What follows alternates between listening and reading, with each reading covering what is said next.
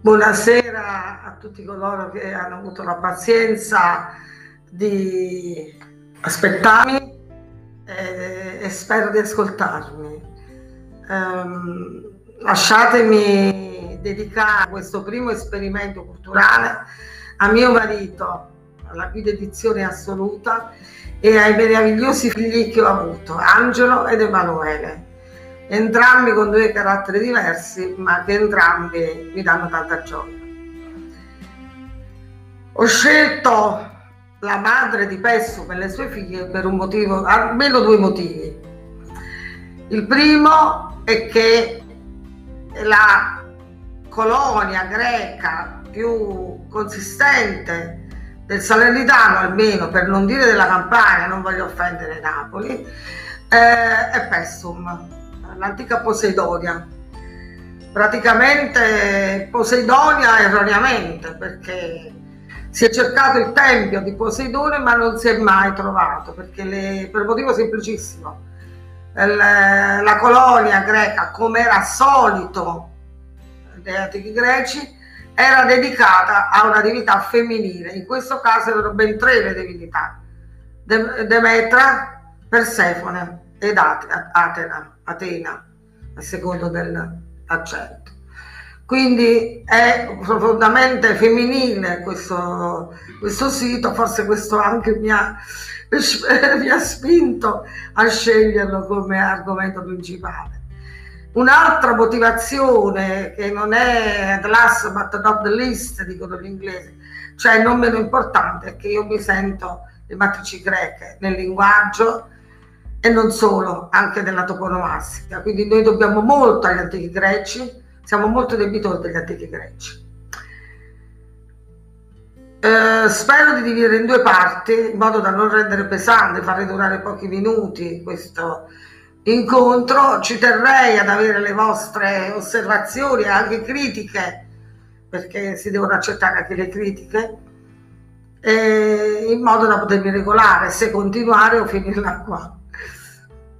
Quando Wolfgang arrivò su questa piana, un tempo quasi impaludata completamente, dovette rimanere stupito e gli fu raffigurato eh, da, gli vennero fatti degli, dei ritratti e non lo sappiamo solo per questo. Incontrò certamente l'albero di Siliquastra, ossia l'albero di Giuda, secondo alcuni studiosi erroneamente ritenuto le rose di Pessum, la rosa di Pessum, in realtà non era quella. Quando arrivò uh, lui, il grande tedesco, il paesaggio non era certamente quello di oggi. Se calcoliamo nell'interno, quindi parlo degli alburni, ma non solo degli alburni, il, um, una sistematica disamina, uno studio eh, avvenne solo nella seconda metà del Settecento. Possiamo capire quando questa zona fosse veramente ai limiti del conosciuto. Eh, Pessum era avvolta dal silenzio, che Goethe, certamente che a Goethe piacque, e dalle, dalla vegetazione, che era molto a tipo foresta quasi, oserei dire, le bufale erano una presenza incontrastata, perché eh, naturalmente c'erano, già erano colti, diciamo, eh, al pascolo erano presenti su questa piana. E a tutt'oggi è visibile la sagoma, eh, la struttura delle bufalare che fino forse all'epoca fascista, poco dopo, eh, esistevano come economia del, di Pestum. Quindi l'antica Poseidonia, lasciate che io la chiami così, era diversa. Noi siamo abituati a vedere questo scenario tra eh, Pedalò, eh, Bagnanti, no, non era così. E praticamente tre fiumi lambivano l'antica città greca, uno di certo sarà cosa cognita a tutti, il Sele, poi ci aggiungo il, sal- il salso e il trame. Eh, questi fiumi, in questi fiumi si è incanalata la storia, ecco, posso dirlo con una assoluta certezza. Um, da dove nasce? Eh, cominciamo dal Sele allora. Bene. Eh, era l'unico modo oltre il mare per accedere all'antica città. Come lo si faceva? Visto che le acque erano copiose eh, rispetto ad oggi ancora più copiose, attraverso una scafa che era una barca piatta che trasportava merci e imbarcazioni, quindi ci dobbiamo immaginare questa lembo di Campania quantomeno percorso un po' dai mercanti, non proprio isolato, ma percorso dai mercanti. Eh, ognuno a suo modo, ognuno di questi tre fiumi ha segnato il passo della storia che sto raccontando. Vediamo gli altri due che sono meno conosciuti. Entrambi nascono alle pendici del Monte Calpazio, che è una, poco più di una collina, che è a Monte di Pestum. Sul Monte Calpazio esiste ancora e si visita ed è venerata questa Madonna, un santuario dedicato alla Madonna del Granato. Ora, per chi è pratico dei simbolismi e di faccende greche, questa cosa suona familiare perché eh, il melograno era tenuto dalla dea Era ed è passato al cristianesimo con la Madonna. E la Madonna del monte Calpazzo del santuario porta il bambino su un braccio e il melograno, che ha tutta una simbologia sulla quale non mi voglio soffermare, eh, di ricchezza, di prosperità, insomma.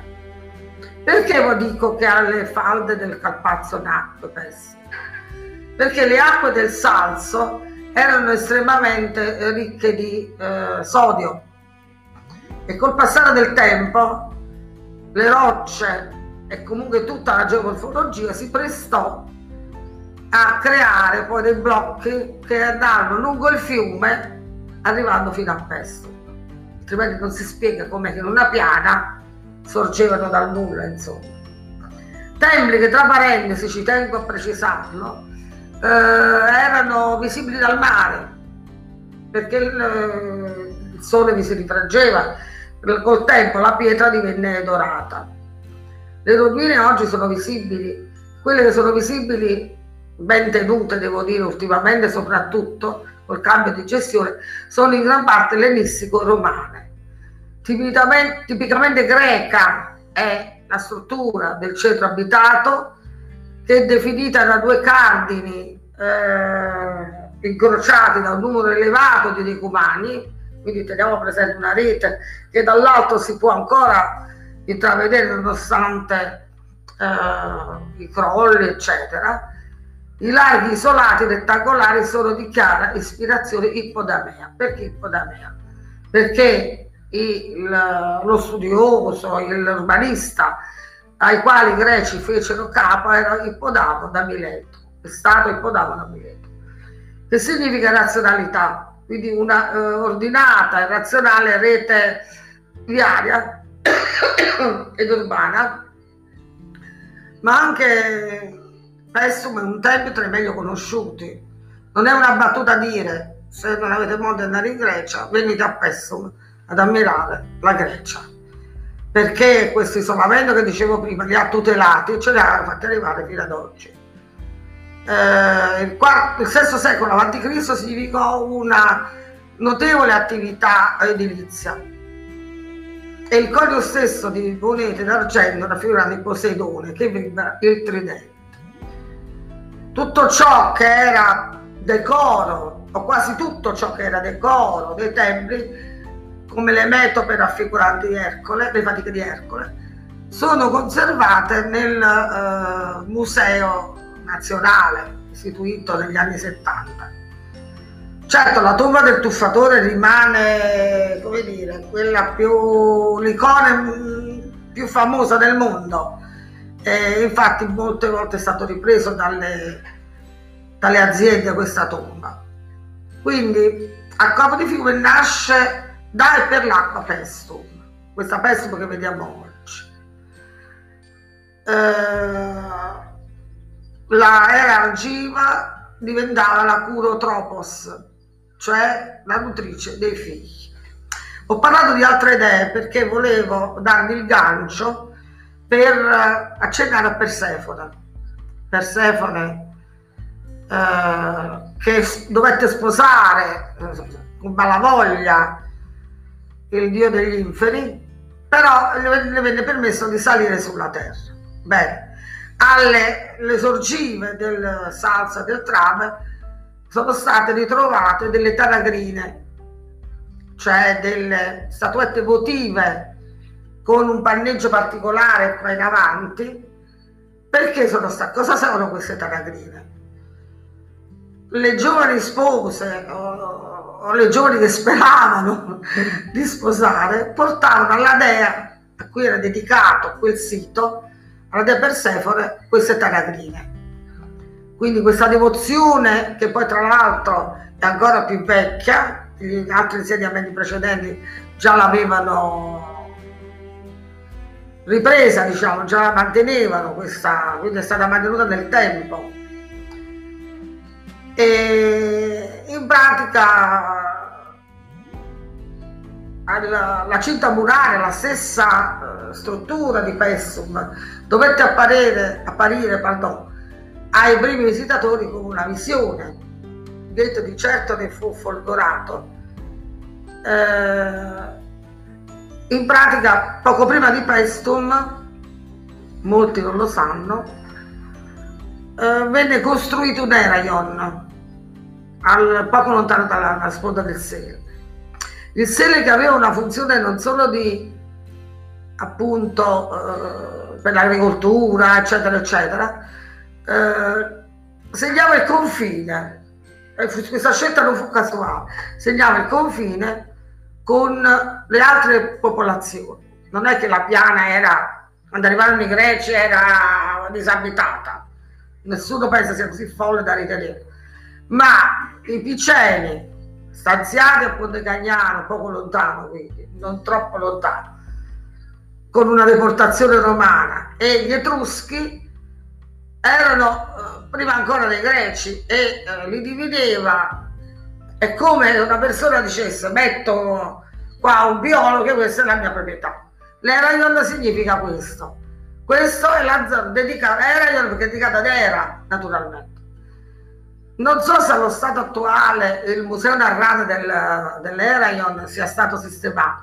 Io ho avuto il piacere di vedere l'interno dove è stato ricostruito addirittura un telaio antico per l'antica Grecia è una cosa che vale la pena, un luogo che vale la pena visitare. Fu un merito di Zanotti Bianco e non solo il suo, eh, non solo di, Zanotti Bianco, eh, aver trovato per l'umanità questo gioiello.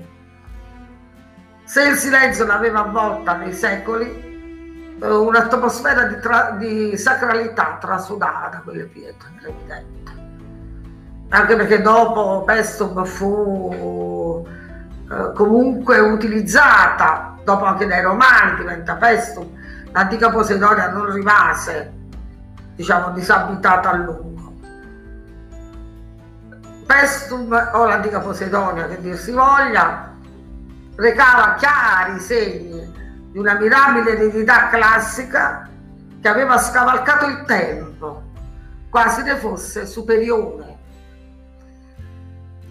io dico tempo della storia e tempo del mito perché laddove si immagina che già solo gli argonauti siano approdati sulle rive del Sele, eh, significa la, questo, questo dato significa che insomma, è un luogo particolare, è un luogo che ah, è, tra l'altro ho dedicato un, un passaggio nacque là perché prima di ancora era nata la, uh, la colonia di Agropoli, Acropolis dove pure si è, si è, cercato il tempo di Poseidone, questo Poseidone illustra assente. Quindi hanno trovato una, chiaramente un riferimento chiaro nella greca eh, Acropolis, hanno scelto questa piana ridente anche se impaludata e mi si sono stanziati. Quindi in parte ho spiegato perché l'antica Poseidonia penso a 10 km oggi, quindi mm, poteva essere un po' di più. Uh, quindi mm, non solo hanno, insomma, i greci sapevano dove stanziarsi, per Velia è lo stesso. Velia uh, aveva tutte le caratteristiche agli occhi dei greci per uno stanziamento che avesse dato dei frutti. Velia o Ascea, a seconda se la, la si conosce. Um, il tempo del mito, il tempo della storia, eh, lungo tre vettori che sono quelli del, del salso, del sele e del trave. Attualmente eh, il salso, eh, a Buomonte, diciamo, sotto il Calpazio, c'è una ridente laghetto, c'erano fino a pochi anni fa i resti delle colonne di Persefone in marmo, eh, c'è un'area destinata beh, ad uso pubblico, c'è una bellissima uh, ex bufaliera. E praticamente a 64 km dal, uh, dalla sua foce, dalla sua, pardon, dal suo, dalla sua nascita, il sede raggiunge questa, questa piana. È una sorta di grosso canale praticamente e offriva un valido approdo per le imbarcazioni e anche di piccolo, di, di piccolo naviglio. Ora veniamo a parlare un attimo di Strabone, che non è molto conosciuto come geografo e come storico, ma secondo la sua versione, e mi sembra c'è da crederci, i Sibariti, dopo spiegherò chi sono i Sibariti, stabilirono un primo fondaco in prossimità del mare, ma poi i coloni si trasferirono nell'interno. Da ultimo la città fu loro strappata dai Lucani e i Lucani dai Romani. Chi sono i Sibariti? Io ho avuto la possibilità di visitare, una, parte della Siritide. È la città di Sibari, abitanti della città di Sibari, secondo Strabone hanno sempre greci, diciamo, intendiamo, che dopo eh, diciamo, aver fondato Sibari, sulle coste tra la Lucania e la Calabria si sono diciamo, riversati, vorrei dire, nelle, nella nostra pianura alluvionale per molti anni, ma purtroppo le, queste zone acquitrinose non, non è solo qui, non è solo a Pessum. Ancora Strabone eh, ci, ci fa menzione di un poderoso santuario dedicato a Era Argonia, la chiama lui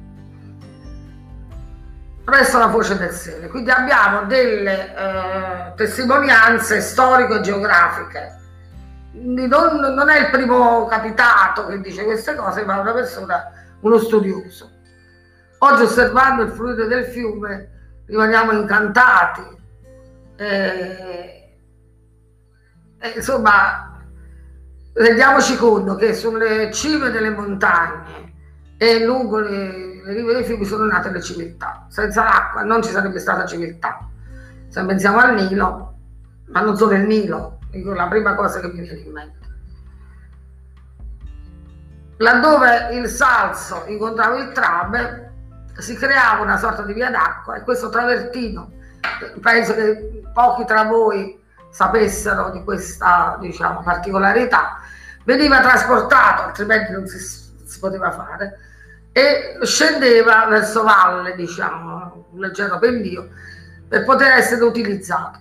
La particolarità dei templi di, di, dei templi di Pestum è nell'intelligenza dei costruttori che hanno, grazie anche all'istruzione di, di Podopo da Mileto, creato delle strategie per evitare la distorsione della prospettiva, hanno creato l'entasis, nelle colonne, un rigonfiamento se ci fate caso, non sono così, sono, hanno un rigonfiamento e questo ha un motivo preciso, non è una cosa fatta per sbaglio, si correggeva la prospettiva. Probabilmente, eh, a parte le acque pietrificanti, dicevo del sele, del, chiedo scusa, del, del salso, scavando si trova molto altro. Ci vorrebbero molti diciamo, scali, qualcosa sta ancora emergendo, eh, però una visita a questo, questo complesso archeologico eh, attira sempre migliaia e migliaia di visitatori per la sua unicità, eh, perché veramente sembra un pezzo di eh, Grecia trasportato, che è stato in Grecia ma assicurato che sono meglio tenuti rispetto alla Grecia che ha subito bombardamenti, eccetera. Ora vorrei finire qua perché se no rischio di essere noiosa. Spero che questo breve incontro, questo breve incontro sia stato fruttuoso e che vi abbia dato dei dati in più rispetto alla ricchezza della regione che mi ospita, la cosiddetta Campania Felix. Ringrazio tutti quelli che si sono hanno perso, vorrei dire il loro tempo, ma è molto sgradevole dire una cosa del genere, che hanno occupato il loro tempo eh, in, una, in un incontro che io ho fortemente voluto, sia perché, come dimostra la telecamera da questa parte, io ho fatto sempre per molto tempo ho fatto con mio marito, ho realizzato cortometraggi, servizi giornalistici, sia perché c'è una tale penuria delle emittenti da costringermi, tra virgolette, a uscire allo scoperto. Grazie a tutti e buona serata a voi.